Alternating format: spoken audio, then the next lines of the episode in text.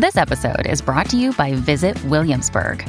In Williamsburg, Virginia, there's never too much of a good thing. Whether you're a foodie, a golfer, a history buff, a shopaholic, an outdoor enthusiast, or a thrill seeker, you'll find what you came for here and more. So ask yourself, what is it you want? Discover Williamsburg and plan your trip at visitwilliamsburg.com. Hello and welcome to the program UFO Warning. In this episode, we're asking Did UFOs take over Russian nukes? That's correct. Did UFOs take over Russian nukes? And that seems to be exactly what uh, journalist George Knapp is claiming happened at one Russian nuclear warhead base. Now, this article comes to us from JerusalemPost.com. That's the JerusalemPost.com. It's dated August 1st, so that just came out today, uh, yesterday actually. It says UFOs once took control of Russian ICBMs, nearly caused World War III. And then under the subtitle it says, Did aliens nearly cause the Earth to be consumed by a World War III after antagonizing Russian, Russian missile bases in Ukraine? Did Russian fighter pilots die fighting the UFOs? Now, this article is by Aaron Reich, and like I said, published August 1st, 2023.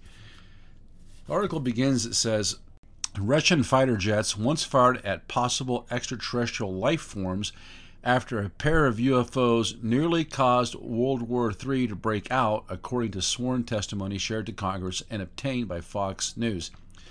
Now, I wonder if they aren't uh, interjecting a little something here. They say extraterrestrial life forms. I think a lot of us believe that these things could be just straight up AI or some sort of synthetic life form as far as that goes. It says the testimony was given by George Knapp, an award-winning Las Vegas-based journalist who has reported who has repeatedly reported on UFOs, now known as UAPs, no, still known as UFOs to us, and the alleged conspiracies surrounding them. According to Knapp, there was a time when the Russian military actually deployed fighter jets to fire on UFOs following an incident that nearly pushed the world into a globe spanning nuclear war. So, we've heard a lot about these things uh, monkeying around with uh, nuclear uh, missile sites here in the U.S., but now Knapp's telling us hey, the same thing's happening in Russia. Subtitle says How did UFOs clash with Russia fighter pilots take over ICBM base? In the testimony, Knapp said that Russians had carried out what may have been the largest ever UFO investigation in history, spanning a decade in the entire breadth of the Russian military echelon. He said he had spoken with a Russian military official, Colonel Boris Sokolov, who said there had been no less than 45 different incidents where Russian fighter jets had clashed with UFOs with Russian jets crashing in three of these incidents, resulting in the deaths of two pilots and clashes with UFOs. Well, that's what I would expect. You know, you've got something that's vastly superior in technology. That'd be like uh, somebody on a bicycle trying to attack a battle tank. It goes on, it says one incident that really raised alarm bells, though, was at the Russian ICBM base in Ukraine. According to Sokolov, the UFOs somehow took control of the launch system. Knapp describes it as follows quote, UFOs appeared over the base, performing astonishing maneuvers in front of stunned eyewitnesses, and then someone took control of the launch system. The missiles were aimed at the U.S. and were suddenly fired up. Launch control codes were somehow entered, and the base was unable to stop what could have initiated World War III. Then, just as suddenly, the UFOs disappeared and the launch control system shut down. That's some scary stuff. You know, oftentimes people think, well, they're here to help. They're here to check on the nuclear uh, war situation. They don't want the they, they don't want the world blown up. How do we know that? You know, maybe in fact we've got some sort of uh, war going on between these UFOs, where some of them do want to initiate a, a, glo- a global nuclear war, and other ones are, are trying their very best to keep it from happening. Who knows? It says after these incidents, the Russian Defense Ministry supposedly issued a hands off order for UFOs, which they said should be left alone since they may have incredible capacities for retaliation. Well, there you go 45, inter- 45 dogfights with these things, two pilots killed. Maybe this is these UFOs' way of telling the Russians, hey, you need to cool it. Because, you know, after this situation with this nuclear uh, installation happened, what, what did the Russians say? Well, hands off. They should be left alone. They have incredible capacities for retaliation. Maybe they, maybe maybe that's what it took for the Russians to figure that out. And you have to wonder with Joe Biden shooting down UFOs all over the, all over the northern United States and Canada, when are we going to get a warning call like that? It goes on, it says, all of this is alarming enough, but it also flies in the face of claims the U.S. has made about UFOs since the late 1960s.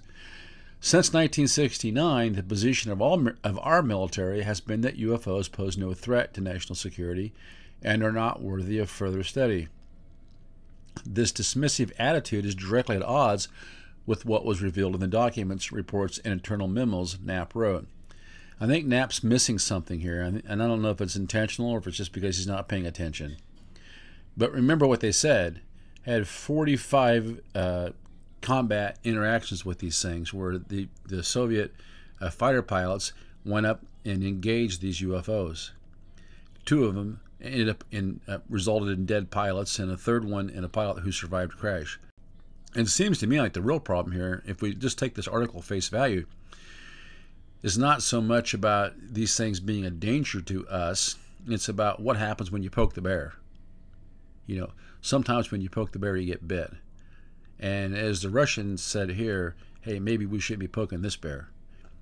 Maybe that's something we could keep in mind ourselves. You talk about when we have our own government right now talking about uh, launching this AI network of satellites or whatever that could uh, defend us against UFOs.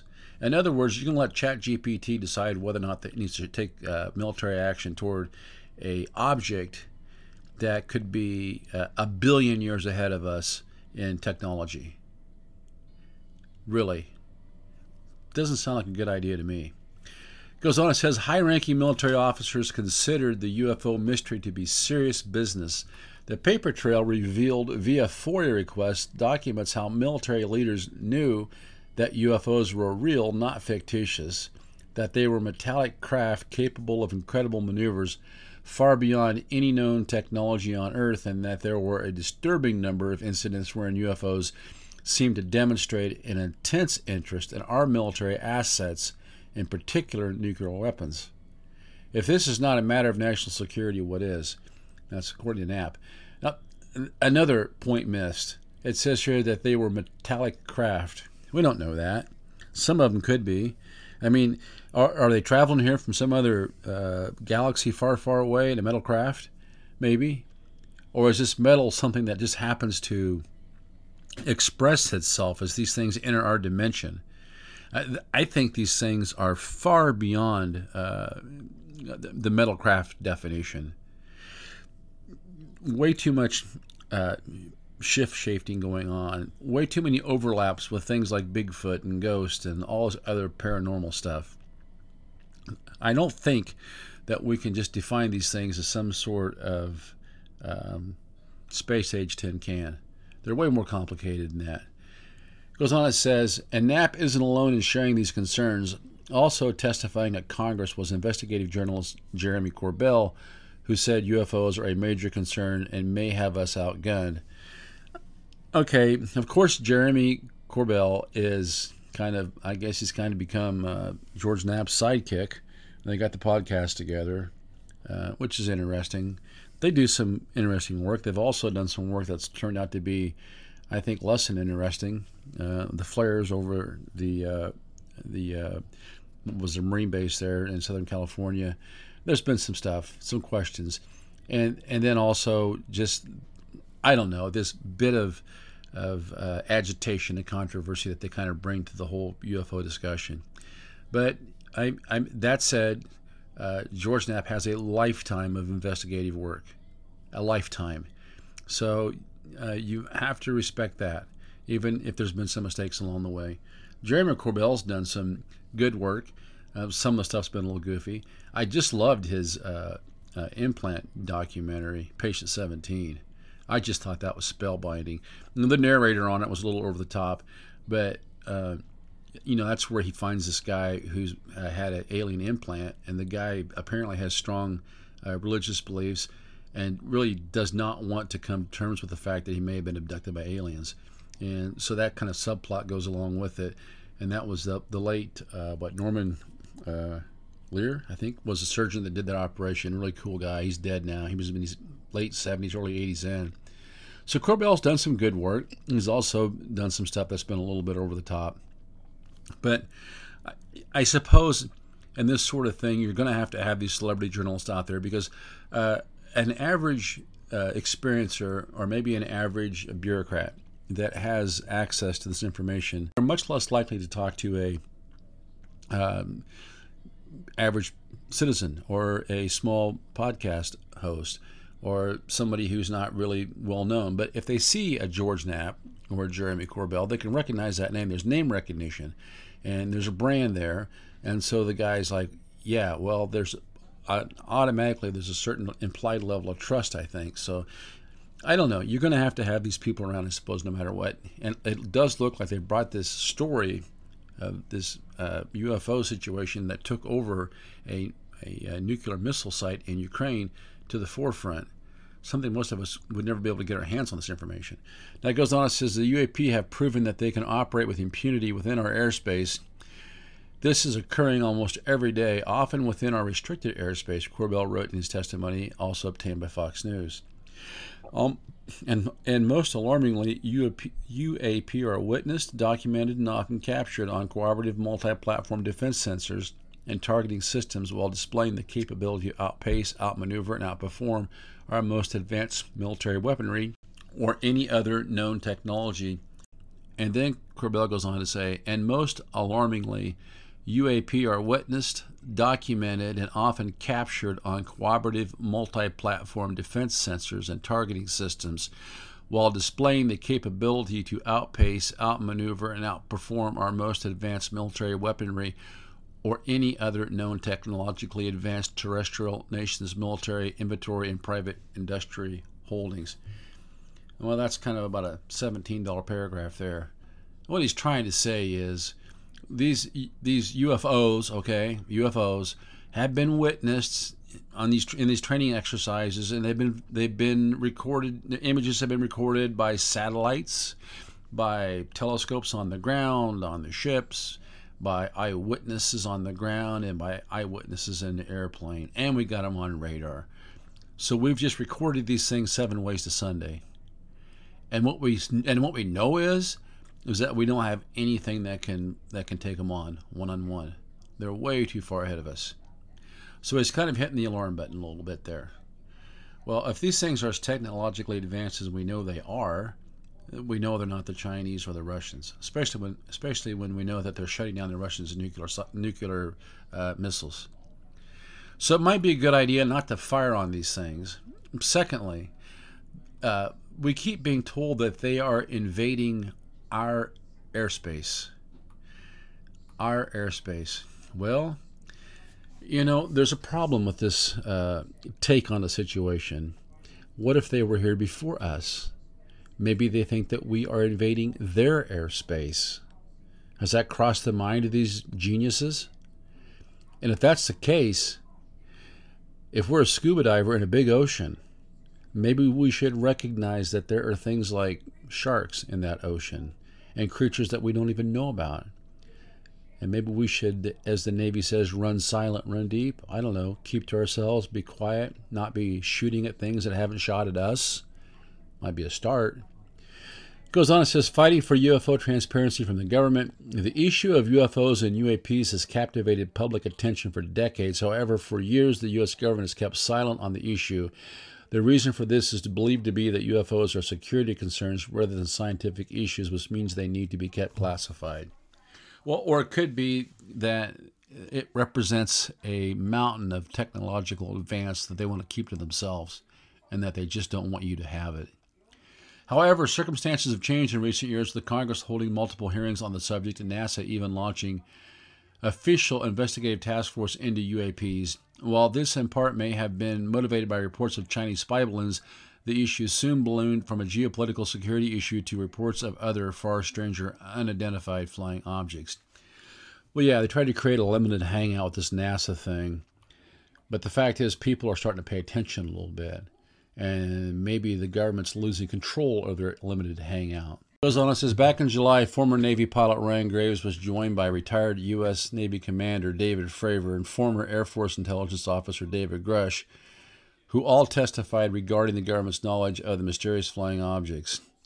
The technology that we faced was far superior to anything that we had, Fravor said in alleged sighting he made in 2004. Grusch added that non human pilots had been recovered by the U.S. government throughout their UFO search, though he said he did not have a first hand account of any non human or alien sightings and that his claims are based on extensive interviews with high level intelligence officials. Now, this article goes on. It says another prominent researcher, Stanford University professor Dr. Garry Nolan, Despite not being an astrophysicist, it says Nolan has been very active in the study of UFOs and UAPs. After his 2012 analysis of what was believed to be an alien corpse found in Chile, this later progressed to research to UAPs and how they impacted the brains of those who observed them. Of course, that was the little uh, skeletal remains of a of a I don't know an unborn child or a little child from uh, hundreds of years ago. It turns out that it was an alien.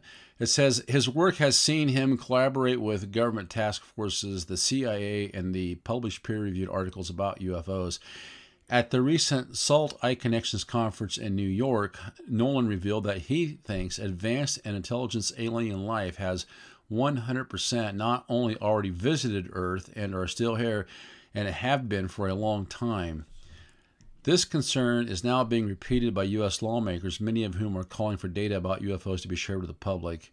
We can't trust a government that does not trust its people, Representative Tim Burchett, I'm told I've been pronouncing that wrong, said it at, said at a recent congressional hearing with both Democrats and Republicans calling for UFO records to be released. Corbell also urged for greater transparency and called for accountability for those who have kept this information hidden up until now. Uh, you're not going to get accountability. The very best you're going to get is some sort of truth commission like they had in South Africa, maybe. This decision may have been initially righteous, but has built and become an unregulated bureaucratic machine lacking a moral and ethical compass, he wrote. The reasons for secrets in the past are now antiquated and presumptuous. They contradict the fundamental tenets of a free and open society. Well, the reasons for secrecy, Jeremy, are the same today as they were when they started 70 years ago. And that is to control the knowledge, okay? To control the knowledge, because knowledge is power. And now that we've moved uh, so much further ahead technologically in our society, it's even more important to keep this stuff secret because the technological advance that you're going to gain from any of this stuff is even more important.